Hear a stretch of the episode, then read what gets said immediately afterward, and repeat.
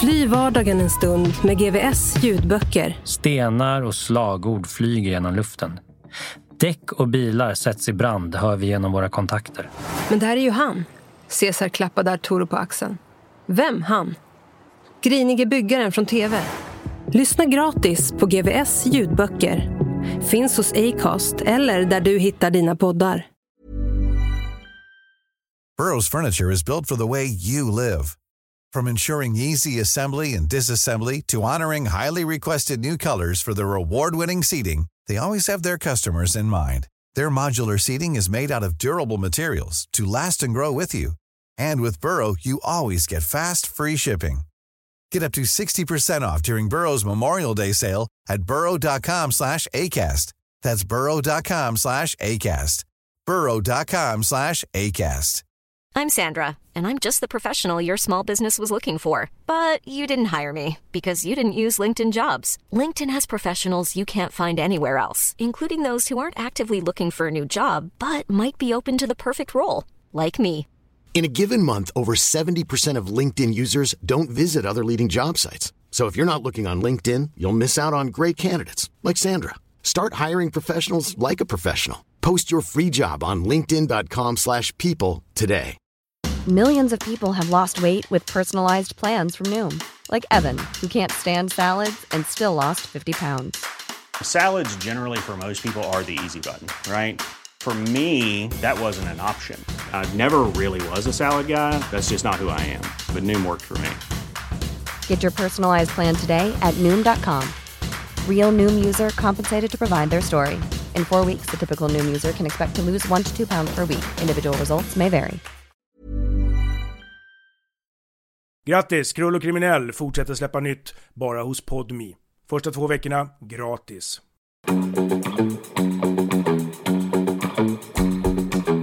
Jag tar en fika med Bobo, en väldigt god kär vän till mig. Jag ska medverka i hans podd.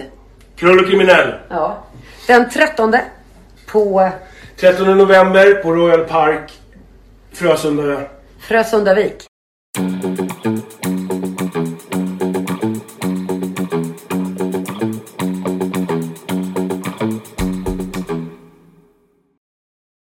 Jag släckte belysningen, tog min jacka under armen och följde med Billy ner till bilen. Vi kom fram till polishuset i rätt god tid och jag pratade lite med advokat Hagström i telefon. Han försäkrade mig om att jag inte behövde vara orolig. Det här skulle enligt honom gå snabbt och smidigt och med tanke på bakgrunden och Jormas dom så var det föga troligt att det skulle bli någon tvist om vårdnaden. Vad som dock gnagde i mig var något som tanterna på kvinnojouren talat om för mig tidigare och som tydligen var ett vanligt problem bland kvinnor som hade barn med våldsmän.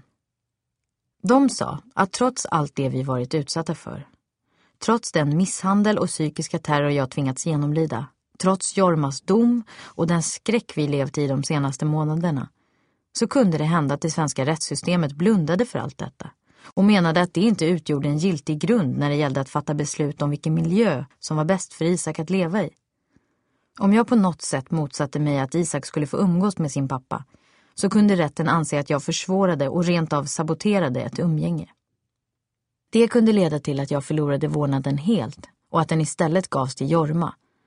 Det spelade i det sammanhanget ingen roll vad Jorma hade utsatt mig för. Bara vad han hade gjort mot Isak betydde något. Och sanningen var ju den att han inte var dömd för barnmisshandel eller pedofilibrott. Att man från samhällets sida inte såg till helheten tyckte jag var en enorm brist. Visst hade jag läst fruktansvärda historier i dagspressen om gråtande barn som klamrade sig fast vid sina mammor i panik och tvingades åka till sina pappor. Men jag var ändå oförberedd på att man inte såg längre än näsan räckte. Man tog inte hänsyn till att de här barnen, som kanske sett sin pappa halvt sparka ihjäl deras mamma, att de istället för trygghet och tillit kände fasa inför den förälder som betett sig så, som svurit, hotat och misshandlat inom hemmets fyra väggar. Det brydde man sig inte om. Barnet skulle till pappan och gjordes det invändningar kunde barnet faktiskt mista också sin mamma. Vad händer med ett sånt litet barn? Vad rör sig i huvudet på en liten pojke som utsätts för detta?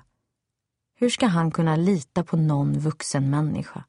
På en mamma som tvingas släppa honom ifrån sig och som ljuger för honom när hon säger att allt kommer att ordna sig.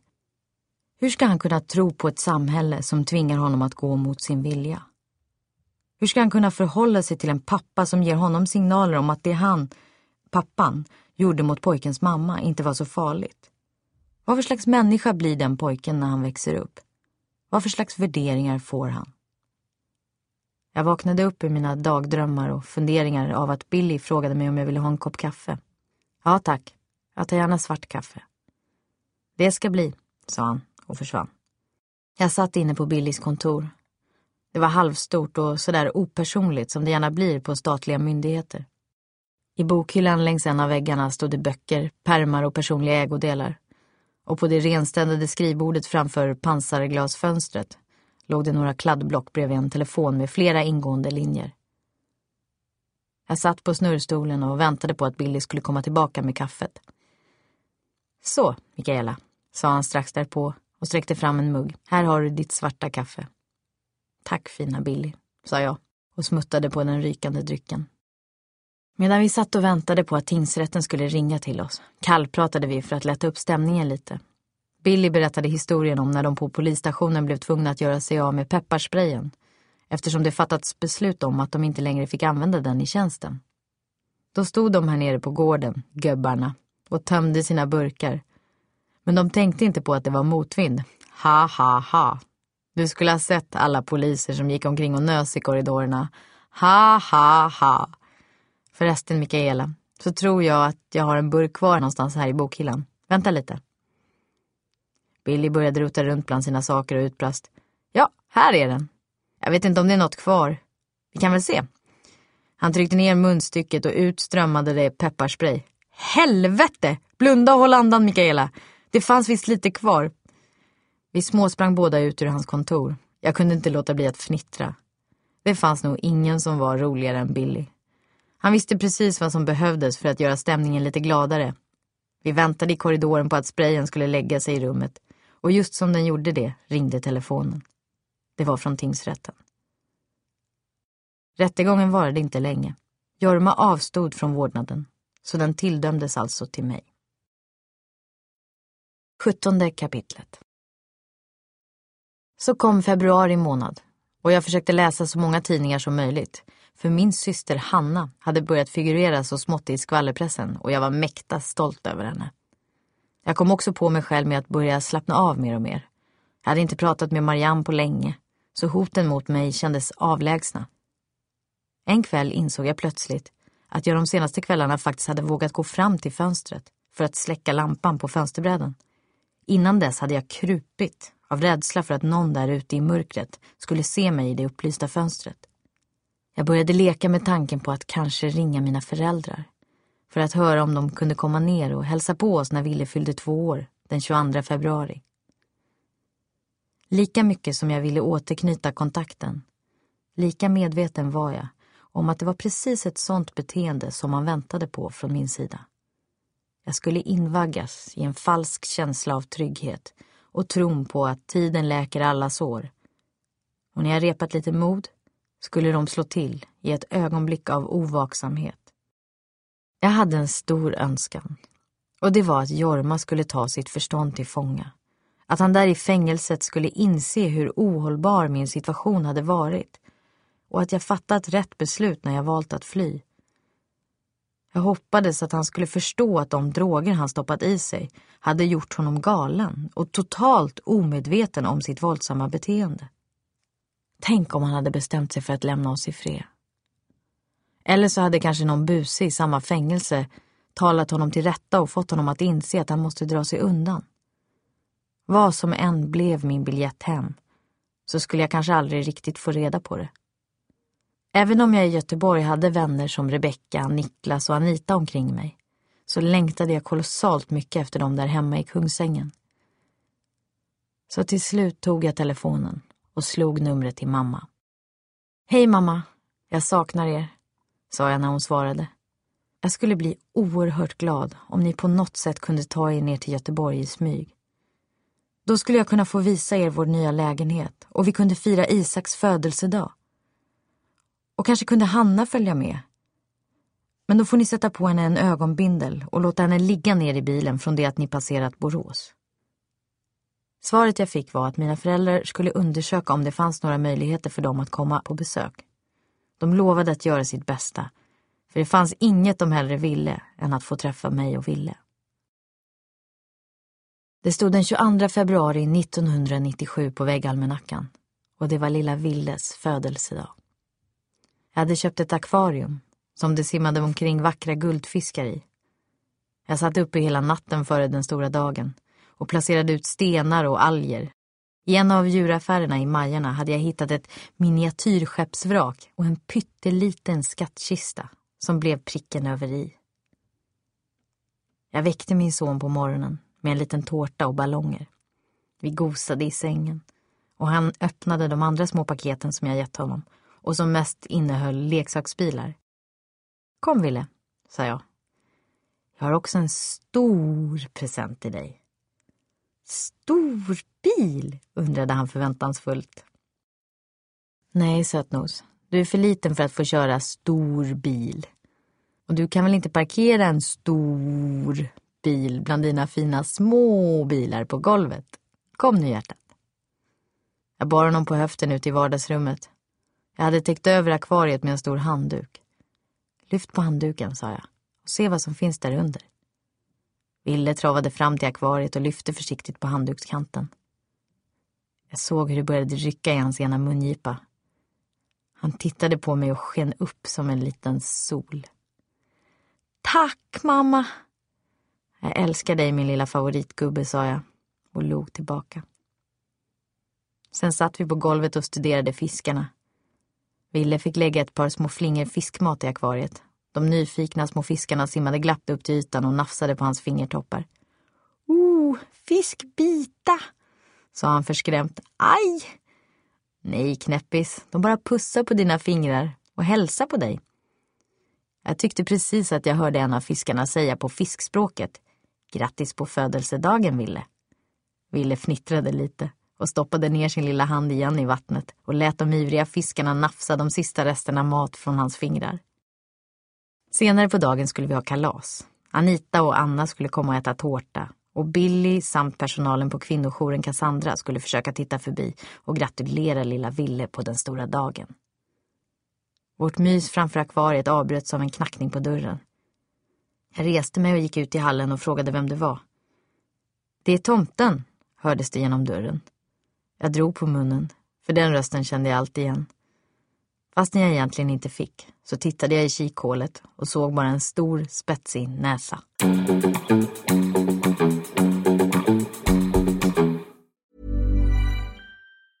A lot can happen in the next three years. Like a chatbot may be your new best friend. But what won't change? Needing health insurance. United Healthcare Tri Term Medical Plans are available for these changing times. Underwritten by Golden Rule Insurance Company, they offer budget friendly, flexible coverage for people who are in between jobs or missed open enrollment. The plans last nearly three years in some states, with access to a nationwide network of doctors and hospitals. So, for whatever tomorrow brings, United Healthcare Tri Term Medical Plans may be for you. Learn more at uh1.com. It's that time of the year. Your vacation is coming up. You can already hear the beach waves, feel the warm breeze, relax, and think about work. You really, really want it all to work out while you're away. Monday.com gives you and the team that peace of mind. When all work is on one platform and everyone's in sync, things just flow wherever you are. Tap the banner to go to Monday.com. Many of us have those stubborn pounds that seem impossible to lose, no matter how good we eat or how hard we work out. My solution is PlushCare. PlushCare is a leading telehealth provider with doctors who are there for you day and night to partner with you in your weight loss journey. They can prescribe FDA-approved weight loss medications like Wagovi and Zepbound for those who qualify. Plus, they accept most insurance plans. To get started, visit plushcare.com slash weight loss. That's plushcare.com slash weight loss.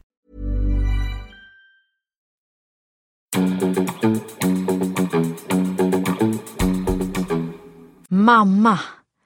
Jag slängde upp dörren och kastade mig runt halsen på henne. Ni kom ändå, vilken överraskning. I sällskap med mamma var Gunnar, Anita och min syster. Hanna, skrek jag. Vad fin du är.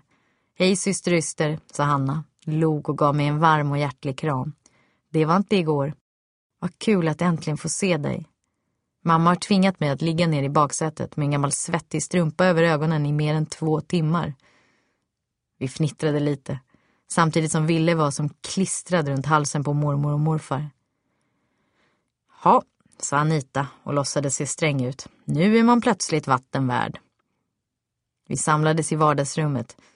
Ville visade mormor sina nya leksaksbilar och körde brum-brum på golvet. Gunnar hade satt sig bekvämt till rätta i soffan och surplade i sig varmt kaffe ur en kopp. Hanna, sa jag, du måste berätta om allt roligt som du varit med om. Jag har läst att du är en kändis nu. Jag fnissade lite. Mamma berättade att du har opererat brösten. Och det kan man ju inte undgå att se. Kom så går vi in på toaletten så får jag se. Gjorde det ont? Hanna berättade att hon hade turnerat landet runt med något som hette Beach Model. Vad hon gjorde var väl mer eller mindre att gå ut på en scen iklädd en röd baddräkt och låtsas vara Pamela Anderson. Det var bra betalt och hon kunde tillbringa mycket tid tillsammans med sin pojkvän Peter som jobbade som diskjockey på samma show. Om någon hade sett oss där inne på toaletten den dagen så skulle den personen aldrig ha kunnat tro att vi var systrar. Hanna stod där med kurvor lika snäva som de på Monza-banan i Italien och omsorgsfullt målade putläppar. Hon var gyllenbrun över hela kroppen och hade de största bröst jag någonsin sett. Jag kunde nästan svära på att ett av brösten var större än mitt huvud. De var instoppade i en ljuslila mohairtröja och urringningen var så djup att den skulle ha fått till och med en så rutinerad kvinnokar som Arne Weise att rodna och svimma. Hennes hår var honungsfärgat med lätt guldblonda slingor. Hon kastade sitt hårsvall sexigt över axeln och med sån känsla att om jag ens hade försökt härma henne så skulle jag tappat balansen och hamnat på toalettgolvet i en hög. Bredvid henne kände jag mig som en liten mager färglös råtta. Min kropp var rakare än en tioårig thaipojkes och mina ögonbryn var så buskiga och oplockade att de helt tycktes flyta ihop. Den där felplacerade mustaschen gick inte riktigt ihop med mitt bleka, prickig korvaktiga ansikte. Håret var tovigt och så där matt och trist i färgen som det bara blir på vintern. Och brösten var som små randiga skinnlappar som hängde slappt och dallrade från min beniga bröstkorg. Åh, vad min syster var fräsch. Snälla Hanna, sa jag. Du måste ge mig lite tips om hur man får bort ringar under ögonen och klär sig fint. Apropå det, Hanna, så måste jag få visa dig min nya fina skjorta. Det är en äkta peak performance. Du kommer att älska den. Min familj stannade ett par dagar och de bjöd på några av de mysigaste stunder jag haft sedan vår flykt i början på september. Ville älskade att vara med mormor och morfar. Han tog varje tillfälle i akt att sitta i knät på någon av dem och få dem att leka, baka, laga mat tillsammans med honom och gärna också läsa sagor för honom. Vi stannade i lägenheten och bara njöt av varandras sällskap.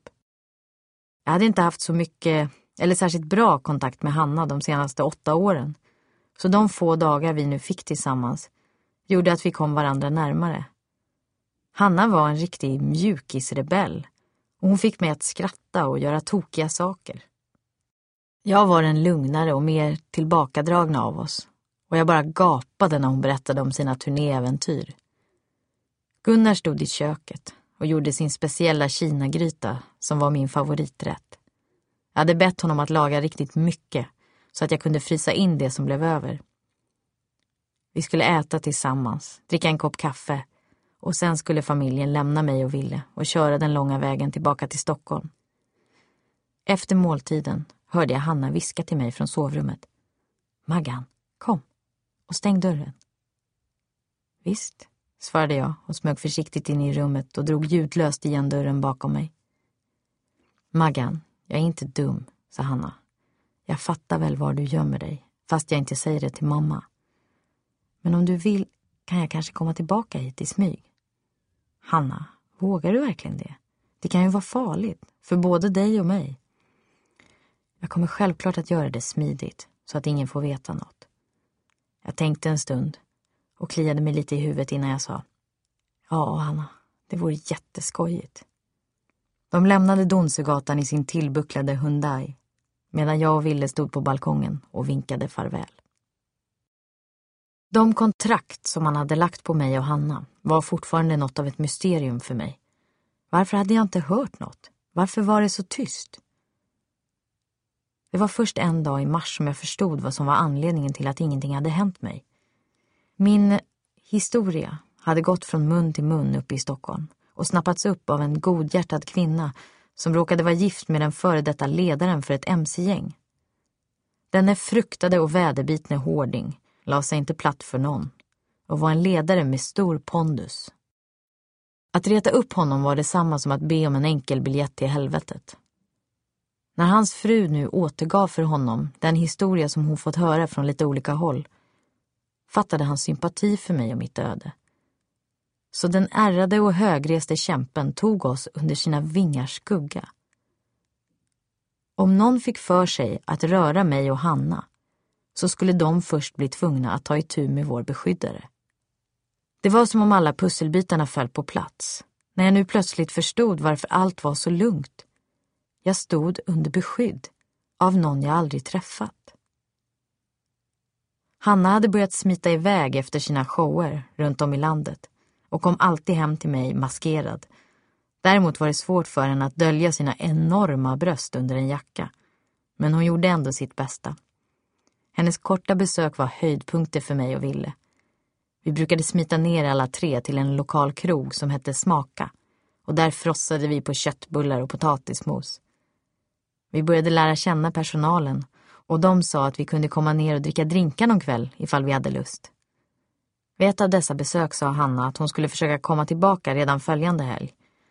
Så jag ringde till Anita och frågade henne om inte lilla Ville kunde få vara hos henne över natten. Visst, Mikaela, sa Anita glatt. Ville är alltid välkommen. Vad kul att du ska göra något skoj. Passa på du. Det har ju säkert inte varit många gånger de senaste åren som du haft möjlighet att gå ner på stan. Tack fina Aja, sa jag. Jag älskar dig. Det ska bli så roligt att få fnittra lite med Hanna. Tiden rusade förbi och det hade snart blivit varmare i luften. Jag och Ville började ta långa promenader igen. Vi åkte till Slottsskogen och tittade på djuren i det miniso som fanns där. Ville älskade att vara i sandlådan, där han lekte med grävskopan och parkerade alla sina bilar i långa rader. Jag kan inte ljuga och säga att jag älskade att låtsas äta sandkakor. Men att gunga och mata fåglar kunde vi göra i timmar. Min älskade lilla pojke bara växte och växte. Jag tyckte att han riktigt började blomma upp. Han var glad och sprallig och inte längre den lilla tysta farbrorn som inte sa mycket. Man kunde se att han var lycklig. Hanna kom till Göteborg med jämna mellanrum och när hon kom fick jag chansen att ha lite vuxenskoj. Jag njöt av varje dag som gick. Vad jag inte visste var att det bakom hörnet väntade något som återigen skulle rycka upp oss ur den tillvaro vi försökte skapa. Vi skulle ännu en gång tvingas packa våra väskor och fly.